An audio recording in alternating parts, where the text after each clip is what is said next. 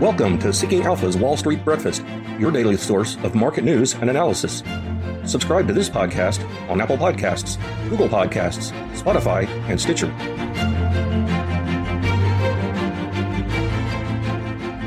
Welcome to Seeking Alpha Editors Roundtable. What moved markets this week for the week ending Friday, December 17th? What a strange week. We had the Fed rate decision that everybody was waiting for on Wednesday. The Fed came in and basically tightened monetary policy effectively, and the market rallied. And that rally lasted about, oh, uh, you know, what, about 16 hours until about an hour after the next open. And then things started selling precipitously, led by tech. Big tech sell off yesterday. And today, now Friday, things have been getting bounced around quite a little bit. At the time of this recording, all ind- indices are down for the week. And uh, Fed was uh, Fed. tech was gr- briefly green, now back to red. But who knows? It looks like this situation is quite fluid. So we'll just have to see how things go the rest of the day. Here to discuss that with me are my colleagues. I will introduce now in no particular order Kim Khan, Senior News Editor, Jerry Cronenberg, Director of News, and Steve Alpher, Senior Managing Editor of News. I am your host and moderator, Nathaniel E. Baker, Senior Editor of Strategic Contributors here at Seeking Alpha. So let's kick it over to Kim to give us the big picture overview of what moved markets this week. I think this week has got to be uh, a bit perplexing, maybe discouraging for investors, certainly discouraging if you're an active money manager, because you've got the Fed coming out and doing the expected quickening of the taper pace, but also pulling in the dot plot three rate hikes for next year. And your you know your best bet this week probably would have been going long the 10 year treasury because that you know the yields uh, down 6% below 1.4% so i mean that some a lot of push and pull factors based on this but as you said you know stocks rallied right after the the Fed um, made its decision, looked like they were glad that the Fed was tackling inflation, even if it was a hawkish turn. But then they kind of got blindsided by the Bank of England the next day, did a surprise hike, and they're just winning the award for the worst communication of a central bank in history. Everybody thought they were going an impressive award. Yeah. Yeah. They were going to hike at the last meeting that was all priced in, and they didn't. And then nobody, and then it was about 50 50 this one, but they didn't have a press conference. Everybody said, nah, no, they vote eight to one to hike. That combined with some disappointing, um, you know, manufacturing and production numbers, kind of globally, had the market off highs yesterday, and then ended up, you know, selling off sharply into the close. Um, today has been bouncing around because we've got quadruple witching, so we'll see where we end up. We'll definitely end up lower, and you know, a lot of it's what is the bond market telling us? Does it not believe the Fed? Actually, does it believe that? You know, maybe it's made a mistake that inflation still could be transitory and it's turning really hawkish just when the economy is getting weaker. Hmm. Lots of stuff going on. And when it comes to stocks, pretty wide divergence here between the tech names and some of these pandemic favorites, Peloton, et cetera, that are getting bludgeoned pretty badly. And on the one hand, and then on the other side, you have financials that are doing quite well and some staples that are doing all right too. So, Jerry, uh, unpack this for us. Who were the winners and losers this week? Well, we had a really eclectic mix of winners and losers this week on earnings, on COVID-related names in biotechs, uh, and on M&A. Some really big winners were Pfizer, which had a new 52-week high this week. It's actually down a little bit as we talk right now, but it's up about 11% so far for the week on positive results for an anti-COVID pill whose name I will not be able to pronounce correctly and will not try. Uh, another big winner was Terminix, the pest control company. Uh, it's up about 2% today and about 9% on the week. It got a $6.7 billion merger deal with UK's Rentokil. Uh, interesting, that uh, deal is at $55 a share, cash and stock. Uh, Terminix, as we speak, is at $44 and change. So if the market believes the deal is going to go forward, there may be some room to run there. Uh, on the downside, the big news today is Rivian, the recently hot uh, IPO uh, EV company. They missed on their very first post IPO earnings. Of course, they went public uh, just on November 10th at $78 a share. Uh, they're down about 12% today and 14% for the week, but they're still at $92 and change as we speak. So they're still up from the IPO price, about 20%, but they are way down from their po- uh, post IPO peak, uh, which was about $180 a share. Another loser is Adagio. Uh, that's a biotech. Uh, they're down about 12% as we speak today, about um, 62% since Friday. Uh, they have a, a, COVID drug that did not do well uh, against Omicron. Uh, at one point, they were down 83% for the week. So wow. a mixed bag there. Very interesting. All right. Stephen, I know that you watch the markets obviously very closely and the Fed, especially. What was on your radar this week? Yeah, before the Fed, I'll, I'll just like to say a kind word about the Bank of England, which surprised folks uh, a few weeks ago by not hiking and surprised folks again by hiking. I've never accepted the conventional wisdom that central banks have to have perfect communications, that they have to prepare the markets or lay groundwork and all that stuff. I've always thought that was complete nonsense. Mark, you know, market participants should be, you know, have to wonder kind of what the central bank is going to do. And, and I'll just say a kind word for the B of A of, of kind of surprising folks a couple times. As far as the Fed, what the, the Fed's uh, tightening monetary policy, I think the reaction this week is is kind of typical, a bit of a freak out yield curve flattening, stocks selling off. But you know, I kind of like liken this to like the 2003 to 2006 era. That's when Greenspan first began tightening following the uh, internet bubble collapse in 2000. They just did a 25 basis point tightening every meeting over a series series of about three, three and a half years. It didn't upset the financial markets. It allowed the speculation to continue. And and I think if the Fed is going to go as gradual as as as they they are signaling, I think it's you know I think it's going to be full steam ahead for for for markets.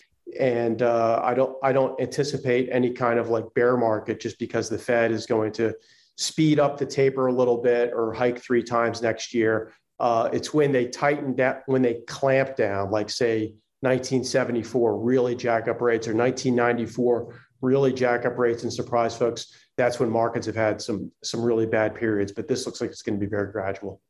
Yeah, it, it's worth pointing out that the early stages of Fed tightening are usually accompanied by higher asset prices for stocks. And this, if you look at the recent history, 2015 through 2017, that was certainly the case. And uh, in the the era that you were talking about, Steve, from 2004 to 2006, of course, it did all come home to roost in 07 and right. 08, as we know. So maybe that experiment didn't quite work and the fed maybe tightened too much too quickly in retrospect. But anyway uh, certainly a lot of, of things for us to pay attention to into next year. Let's move on to the second segment of the show where we discuss our favorite stories seeking alpha articles other things that we have come across in our travels could even be tv shows. And by the way that is foreshadowing my segment. But let's start with kim well, I'm going to talk about TV shows too, because we're oh, going to talk about the Peloton saga mm. that we hmm. had this week. Where, um, and I, I, guess I'll go out and say, spoiler alert, if you know you haven't seen the Sex and the City sequel, I think it's called "And Just Like That" on HBO Max. Then you know you might want to tune out this segment and come back later. But the demise of Mr. Big as a character, um, he, he died after a Peloton workout in the show.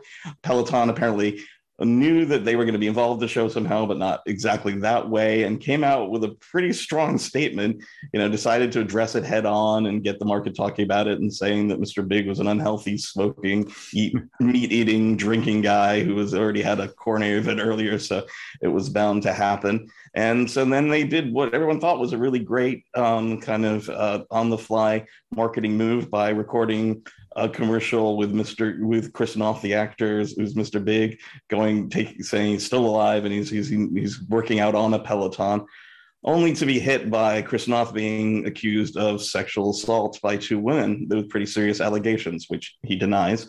And so this has turned out they've had to pull that ad. It's turned out to be another kind of marketing fiasco for Peloton. And if you recall way back, they were already involved in problems with the commercial they had that a lot of people said was sexist and kind of got you know a lot of negative feedback on that from Twitter. So this you know it's already tough times for a stock that is has you know been hit hard for a lot of fundamental reasons, but this is just something else they didn't need. Jerry, what about you? Well, first and foremost, I do have to thank Sex in the City because one thing I never did in my business journalism career, or thought I did, would would do is use the term spoiler alert. So thank you very much, HBO. You have fulfilled a longtime dream of mine. That aside, uh, I will once again give a shout out to our excellent financial editor, Liz Kiesche, for coverage of the continuing uh, non Peloton saga, but uh, dangerous nonetheless, in Turkey of the Turkish lira the Turkish central bank continues to listen to the strong arm president, Mr. Erdogan, and cut rates in the hopes of staving off inflation, which goes against everything that any other economist uh, thinks. And the predictable results are inflation is at 20% plus. Uh, the lira is down about 5% as we speak against the dollar. It's down over 50% for the year. Um, and Turkey recently decided to go ahead and raise its minimum wage by 50% in an attempt to repeat or to replace that lost purchasing power. Uh, got a pretty good feeling that that's not going to work. And again, this is a great reminder for the United States to keep our central bank independent, and a great reminder that politicians think that they can control everything, but they cannot. Yep. Stephen, how about you? You know, I haven't talked about Bitcoin in a while, so let's let's do that. NYDIG, uh, New York Digital Investment Group, uh, earlier this week raised a billion dollars at a seven billion dollar valuation. So that's that's quite quite a sizable funding round, and that's quite a fat valuation. Uh, is is is doing a doing a ton of work with bringing kind of institutional investors uh, in into uh, into Bitcoin. Uh, they're mostly Bitcoin. They're, I, I, wouldn't call them really a crypto company. More more more Bitcoin. Uh, they've really been at the forefront a lot of this. They they brought on a, a couple of insurers last year who who were kind of the first to start putting some of their assets into Bitcoin. I think the guy from I forget the fellow's name, but the head of New York Life might might even be on their board. Uh, you know, Bitcoin's had a tough time price wise since its rocket ship, but it's still way up above last year. And I think the investment in NYDIG, the massive valuation, we shouldn't forget that there's still a lot of big institutional money that wants in on this, that is getting in on this kind of beneath this beneath kind of the ugly price action. Mm, interesting. And speaking of Bitcoin I am going to uh, cover South Park.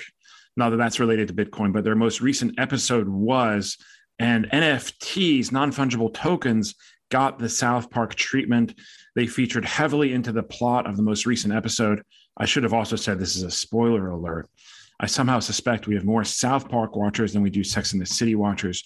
But anyway, uh, quite humorous episode. And yeah, the key for me is that South Park or NFTs getting the South Park treatment is maybe an indication that we are closer to the end of that whole bubble than we might think.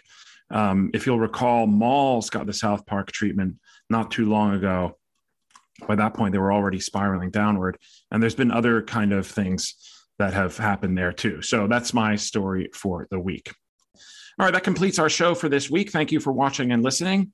Please remember to watch the show by ch- uh, going to the website seekingalpha.com and checking on podcasts and videos, and you'll see it there. It airs at four o'clock on Friday afternoons. The slightly longer audio version of this podcast goes live at 6:30 a.m. on Saturday morning. You can get that through the Wall Street Breakfast podcast account. With that, we thank you for being with us this Friday. Wish you a happy weekend and look forward to speaking to you again next week. That concludes today's Wall Street Breakfast. Thank you for listening. For the best investment analysis and news on the web, go to seekingalpha.com. Subscribe to this podcast on Apple Podcasts, Google Podcasts, Spotify, and Stitcher. You can sign up for our other podcasts Behind the Idea, SA for FAs, Let's Talk ETFs, the Cannabis Investing Podcast, and Marketplace Roundtable on those platforms as well. Have a great day.